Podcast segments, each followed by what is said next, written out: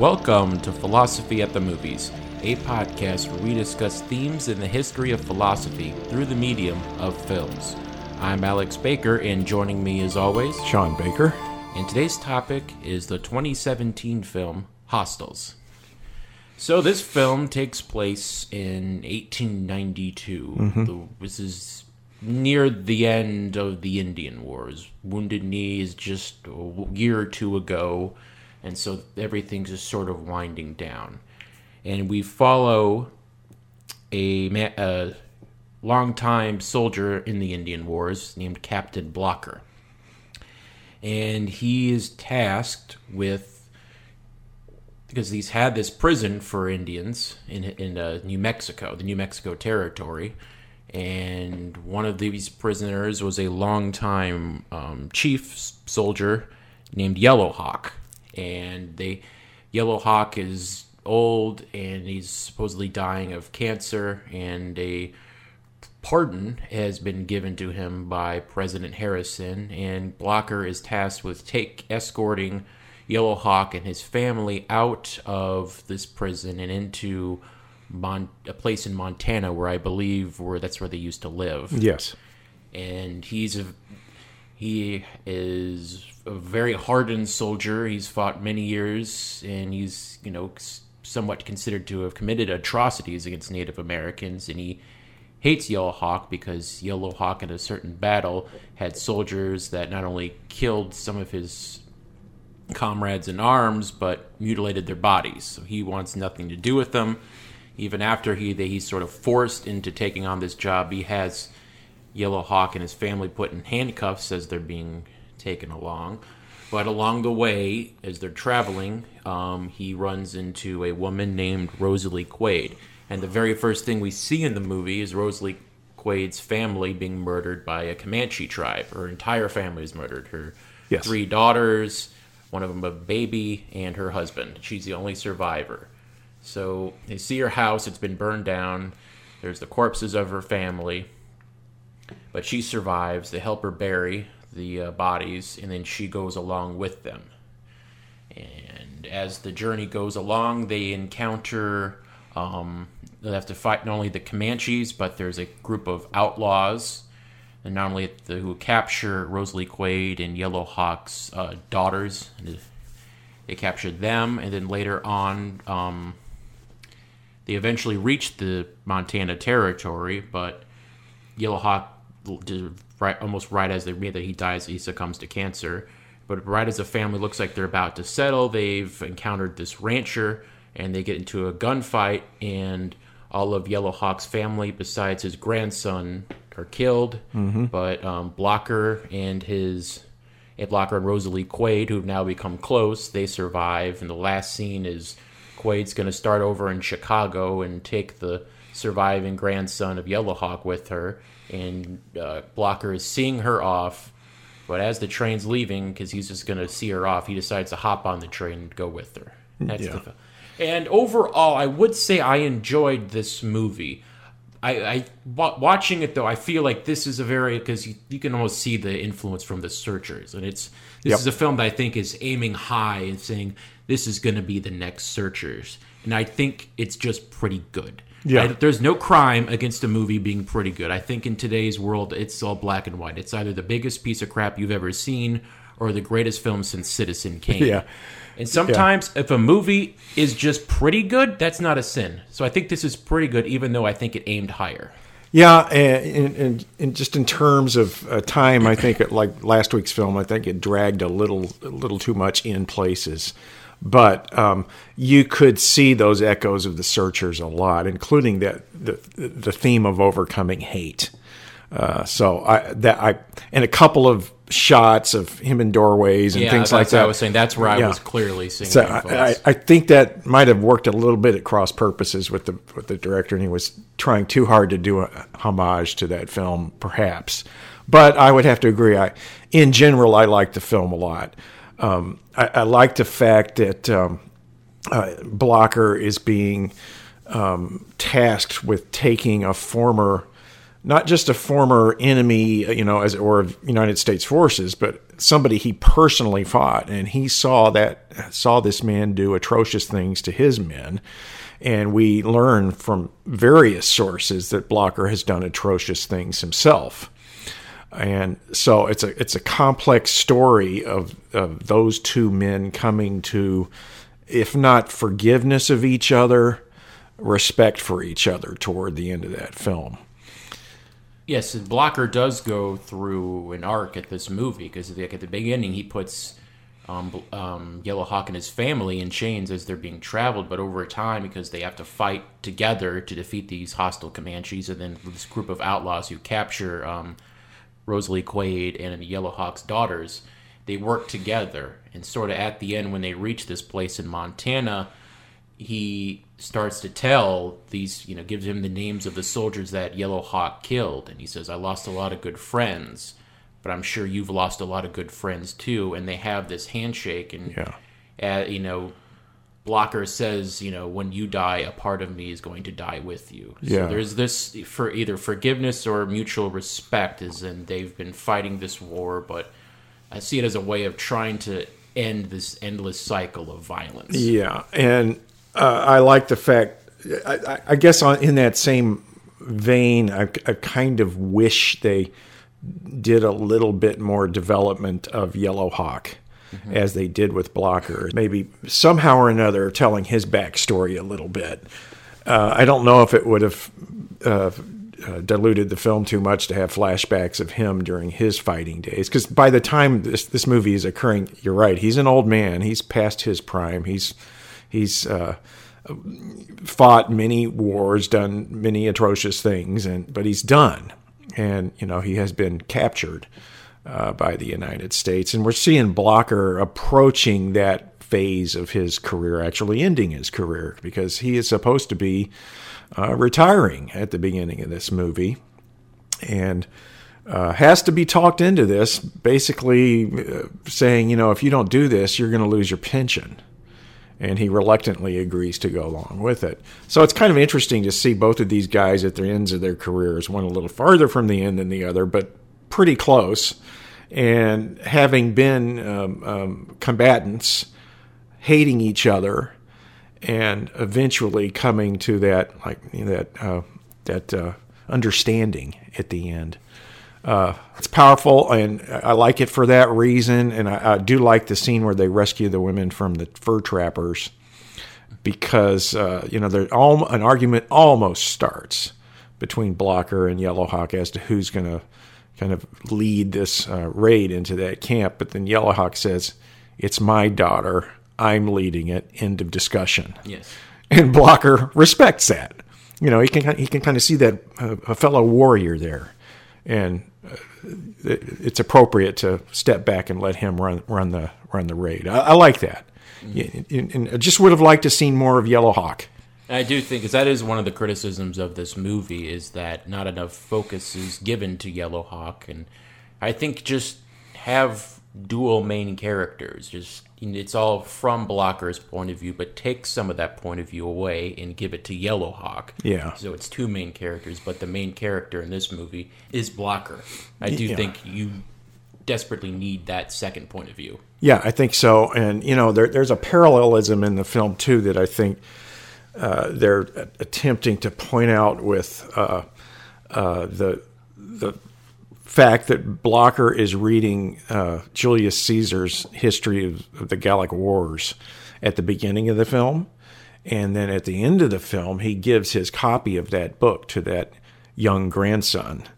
Um, very symbolic because the, the Gallic Wars were in, in, in a way like the wars out, out west in the United States, in that the uh, uh Roman Empire was pushing in that direction, present day France and Belgium and they even moved into the uh, British Isles. But a similar kind of a history, a very complex history, where uh, the Romans entered into several alliances with uh, warring tribes out in that area. And uh, the warring tribes also saw the advantage of uh, alliance with uh, Rome uh, against uh, a common enemy, and complex politics there, similar to the complex politics that happened with the United States as it expanded west. But even from its earliest stages, the French and the British were allying with various tribes, and it was all very political, and the tribes were just as consciously doing it as uh, as the uh, European powers were. So that symbolism is there in him reading that book, and I, I kind of like seeing you know he's learning lessons from ancient history, and the last, as it were, uh, great power that that that created a peace that lasted a long time. Pax Romana. Well, there's kind of a Pax Americana too, but it comes at a price uh, with uh, uh, uh, this kind of fighting that you saw back in those wars in 50 to 58 BC.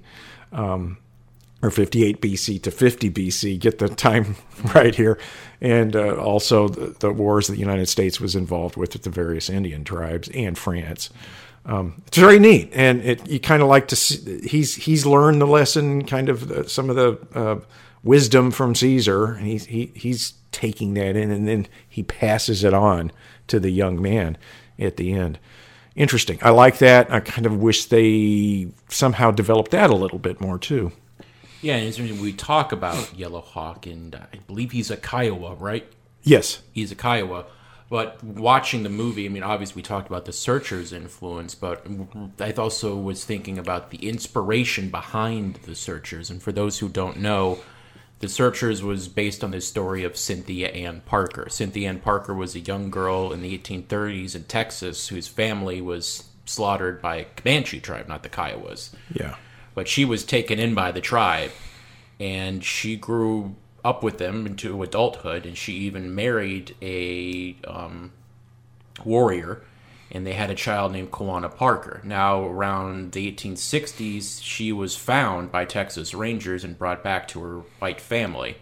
And she had trouble assimilating back again to the culture, and she died shortly after. Yeah. Her, but that son, Quanah Parker, became a leader of the Comanches, and many in the 1860s and 70s, he was one of their big warriors in the war during the Indian Wars. But after a certain period, he surrendered and he sort of settled in on a reservation, grew a house, had a very large family, like seven wives and like twenty kids.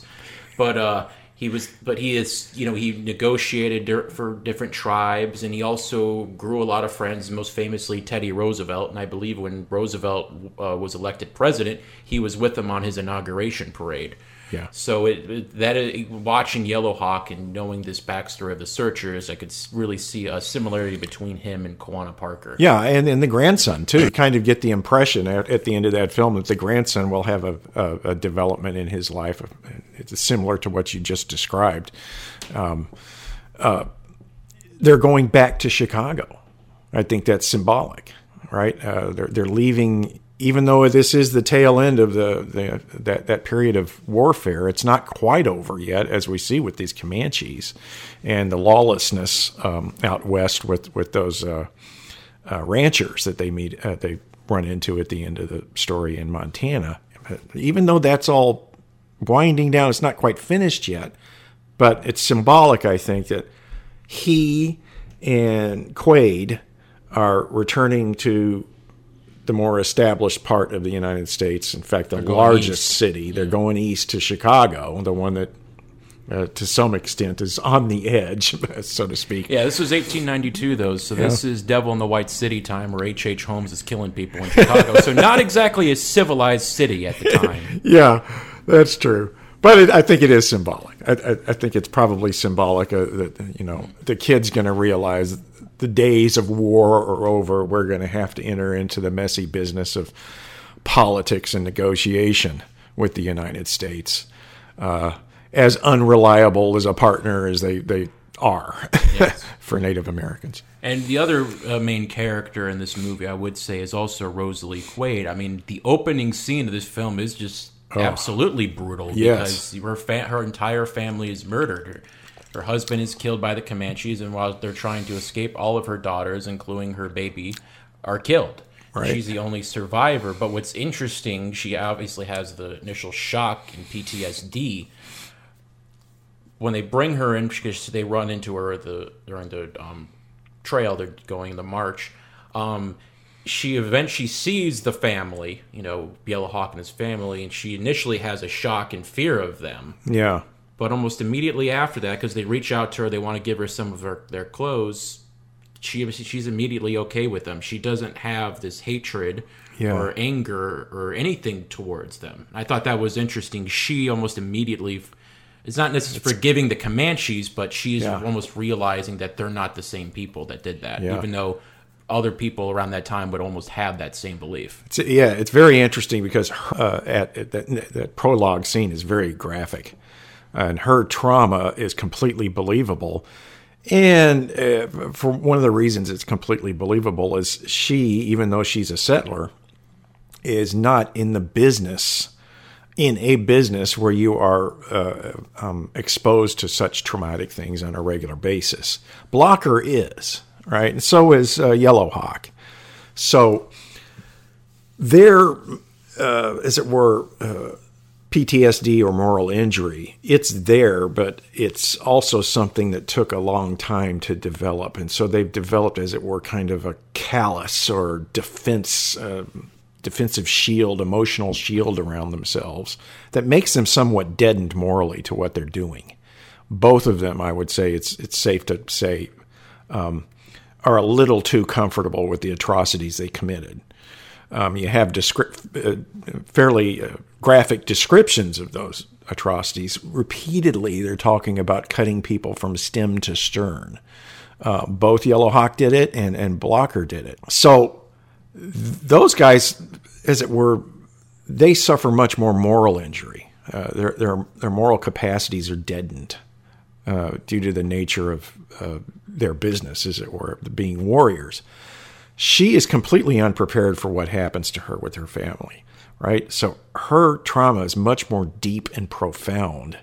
And you're right, she goes through a an episode of uh, being uh, completely out of touch with the reality of the situation. She believes her three kids are still alive when they discover her in that burned out cabin. But you're right, she she recovers from it fairly quickly and it, it's it's remarkable that she would. You would think she would never recover from it, but part of the reason is this is the only time she's encountered something like that, and has not, as it were, had the uh, uh, unwholesome opportunity to develop that kind of moral callousness that comes with repeated instances of being subject to this kind, subject to this kind of thing, and she does react positively to the uh, to the family offering her the clothing.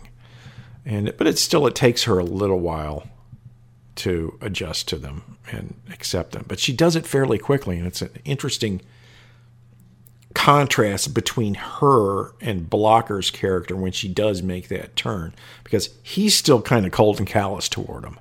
You know, I'm not interested in being nice to these people. Uh, I, I'm quite well aware of what they did. I owe them nothing mm-hmm. right? Um, she under she sees that act of kindness, and she kind of, as it were, ribs him a little bit when they have that little bit that discussion, uh, where he's he basically says they can wash the dishes themselves. I'm not worried about that. She goes, well, I'm going to help them. Mm-hmm. So she's already made that connection, and then she goes off with the women who are uh, cleaning the dishes at the at the creek, and then that's when the fur trappers find them. And then they're kidnapped, and it's not shown, but it looks like they've been raped. And then they're tied up in that camp. And then I think that sets up with that attack scene to rescue the women. That sets up Blocker's turn. He turns at that point we've already discussed, where uh, they're about to uh, go in and, and capture the women and he and Yellowhawk to have that tense uh, conversation about who's going to lead it, right? And then Yellowhawk says, "It's my daughter. I'm doing it." End of discussion. Yes. And Blocker at that point, I think that flips the switch for him. He stops considering this guy to be, uh, you know, an enemy. The the armor goes down. there's that connection via respect of a fellow warrior, and then they go in and rescue the women, and he's a different character from that point on. And I would always say one of the if there's a redeeming quality of Blocker even before he had that turn is that he's always gratefully cares for those who serve under him. Yes. the soldiers he's always remembering the names of the soldiers who were killed by Yellow Hawk and mutilated. But what was interesting, there is a character in this movie. Well, he was a Buffalo soldier. He's African American. Yep.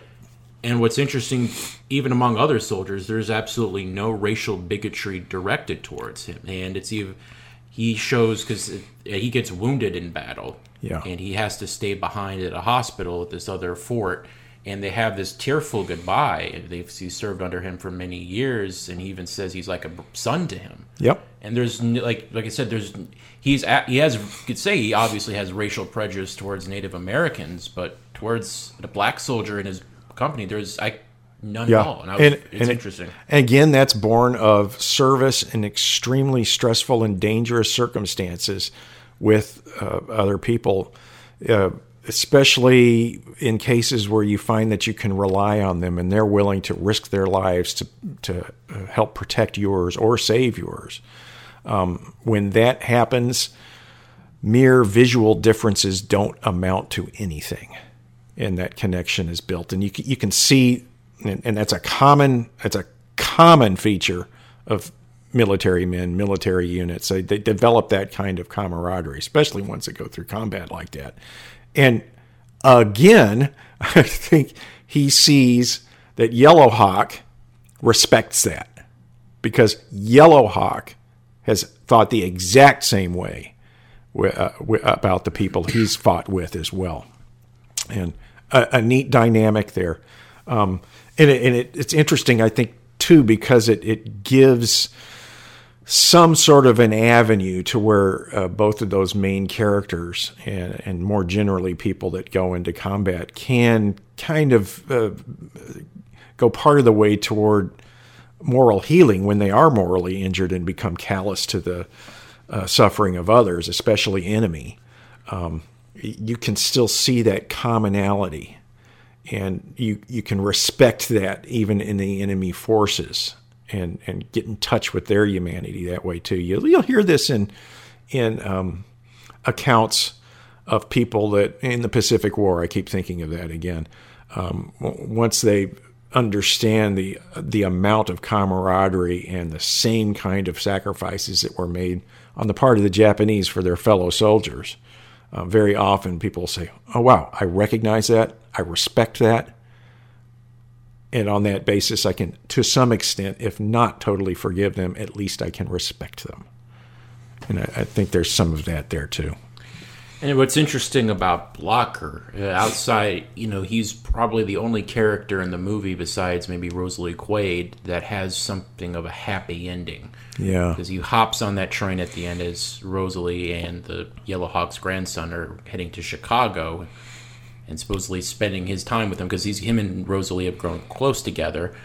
And you wonder, does he deserve the happy ending knowing the things that he's done? This wasn't, like I said, it's constantly pointed out in the movie. This wasn't just he killed soldiers and other enemy soldiers in Yes. battle. He's killed civilians. He's killed women and children Yep. committed atrocities. And so you're thinking he gets the happy ending and Rosalie Quaid's grown close to him, but you wonder does she know the full extent of the things he's done? And if she did, would she want to stay with him? Yeah. And you know, at the same time, that uh, Yellowhawk has done the same sorts of things as well. And it seems to be the case that both of them have come to terms with the with the atrocities they've committed, and they've come to terms with the fact that the other person has committed those atrocities by the end of that film. There is one other character though that is not able to come to terms with it, and, and uh, uh, Sergeant Metz Thomas Yes. actually ends he ends up killing himself after uh, pursuing He goes to Yellow Hawk, offers him a peace offering of tobacco, and tells him in his native Kiowa language that you know we can never be forgiven for the things we've done to Yes, you. yeah. But accept this as something Yes. of a token. So I took it that he he he's going and pursuing that prisoner. He finds him, he kills him, and then he kills himself because he's leaning up against that tree, right? So I think he's killed himself because because he cannot he cannot reconcile his his guilt for having committed atrocities. So he's a very much a, a different character than um, either Yellow Hawk or Blocker or even Quaid to some extent. But it's it, it's an interesting dynamic there. Uh, you see him, as it were, falling falling deeper and deeper into that guilt, self-loathing, and remorse. He he he never comes back out of it. Now, why is that? Well, he's just he's just reached a critical point to where he cannot forgive himself for doing it. Uh, interestingly, he recovers his moral sense from for some reason during the course of this uh, uh, journey, and because he's recovered that moral sense, he's he's looking at his last his his own earlier deeds with disgust and loathing, and it it, it, it raises an interesting question: Why, in his case, does that happen when it? apparently, he served in the same unit with Blocker for years and years and years, and Blocker survives it. You know, and it may the the explanation just may simply be differences in in uh, uh, character, differences in, in psychological makeup. That's all there is to it. But there are people like that that never recover from having done horribly, hor- horribly immoral things. And we talk about because this film, if you're listening, you can probably tell this is a very grim and serious movie. And one other complaint I have, I feel that it's like, obviously, we're dealing a subject matter as this. You're not going to be, you don't want to be lighthearted, but I feel like it's like 10% or 15% too grim or serious, which is interesting because we were talking about The Searchers. My problem with that movie is the exact opposite. There's a little bit too much of that John Ford wacky, slapsticky humor, and it should have been a little bit more serious. But in this one, there's just a little bit like the thing I'm thinking of too much because there's this constant, you know, things of hostiles, you know, with the title of the movie. Yeah. But like the very last scene when it's another group of these ranch owners in Montana and they get into a shootout and then it family that's when i think it's like okay this is just a little bit too grim and serious. It's just like you know let the yellow hawks family now that he's passed on i mean then the you know the children should not have to suffer for the sins of the father. Let them enjoy their life and have this thing behind them. But no they have to die as well. And Yeah. that's in the there was even a particular scene like right after um blocker is given the t- this task and he doesn't want to do it and there's this scene it's at night he's just somehow out in the desert and he's like he's like punching the ground he's yelling and like Yeah. that's just that was like i'm saying that's the part where this is just like 10 15% too grim and serious just to not saying you need to have comic relief or anything but maybe just not have like all you know one less scene or two you know Yeah, I well, I think that's probably because the the character or the the director was wanting to get across the depth of the moral injury that that uh, Blocker has suffered, and he's not even aware of it until he interacts with Yellow Hawk uh, for months on this journey. He doesn't realize how inhumane he's become because remember they, they have that scene where very early right after that prologue scene first introduction to him is he's bringing back some escaped apaches. And he's having no trouble with the way the guys are treating treating them. They're, they're tied him up they're dragging him with the horse and so forth. He has absolutely no qualms about that. Doesn't even realize how immoral it is right? And then uh, then he's given this task and slowly but surely the, the shells the, the onion skins of, of hardness and lack of sympathy and so forth uh, are are peeled away from him. And I think the import of that scene where he goes out into the the desert at night uh, is he just he, he cannot bring himself to do anything of a humane and compassionate nature for Yellowhawk being the sort of enemy he was. He's killed women and children. He's killed my men. He absolutely does not deserve this. I cannot believe they're forcing me to do this. I think he was seriously considering killing himself, and he chose not to. And he probably hated himself for choosing not to. and that's why he treats him so badly there at the beginning, putting him in chains uh, before they move on. Um, but like I said, it's it's kind of a tale of recovering your moral sense for him, and by the end of the movie, he's sympathetic with and respects Yellowhawk, and even to the point where they give him the proper burial, or properly proper the proper death rites. They put him up on that stand, right, and then they've created a. Uh, um, oh God, what's what's the thing that the horse is pulling? You know, his body's on it.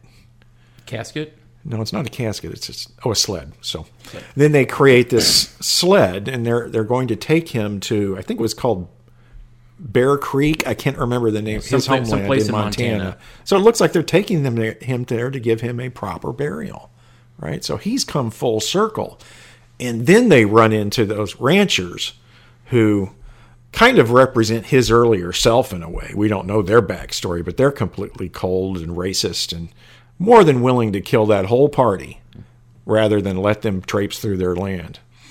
And you're right, though. At the end, I was kind of hoping we'd get something of a happy ending. You know, Black Hawk might survive, the, the wife might survive, and certainly the grandson. And I mean, I know as that gunfight was going, I was thinking, "Oh my God, he's going to kill everybody off in this. This this is how this movie's going to end. That's no good."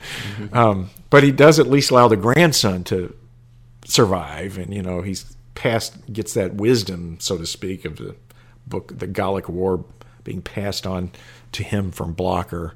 I, I like that. It's not much of a happy ending, but uh, to some extent it is. But you know, this is, if I recall the correct term correctly, this is one of those westerns. It's often called a revisionist western. Yes. Um, where it, you know it's kind of anti all the usual western tropes from the golden age of Hollywood, and you, you saw a lot of this in the '70s, right? So it's in that same vein to some extent, but basically saying, look, you know, both sides here, in, in moral terms, they were equally uh, vile, right? So let's explore that and see what our characters can do in in resolving um, not only the conflict between themselves, but the conflict, the moral conflicts they may have internally, right? It's, I think it kind of worked, although it is, you're right, pretty darn grim movie.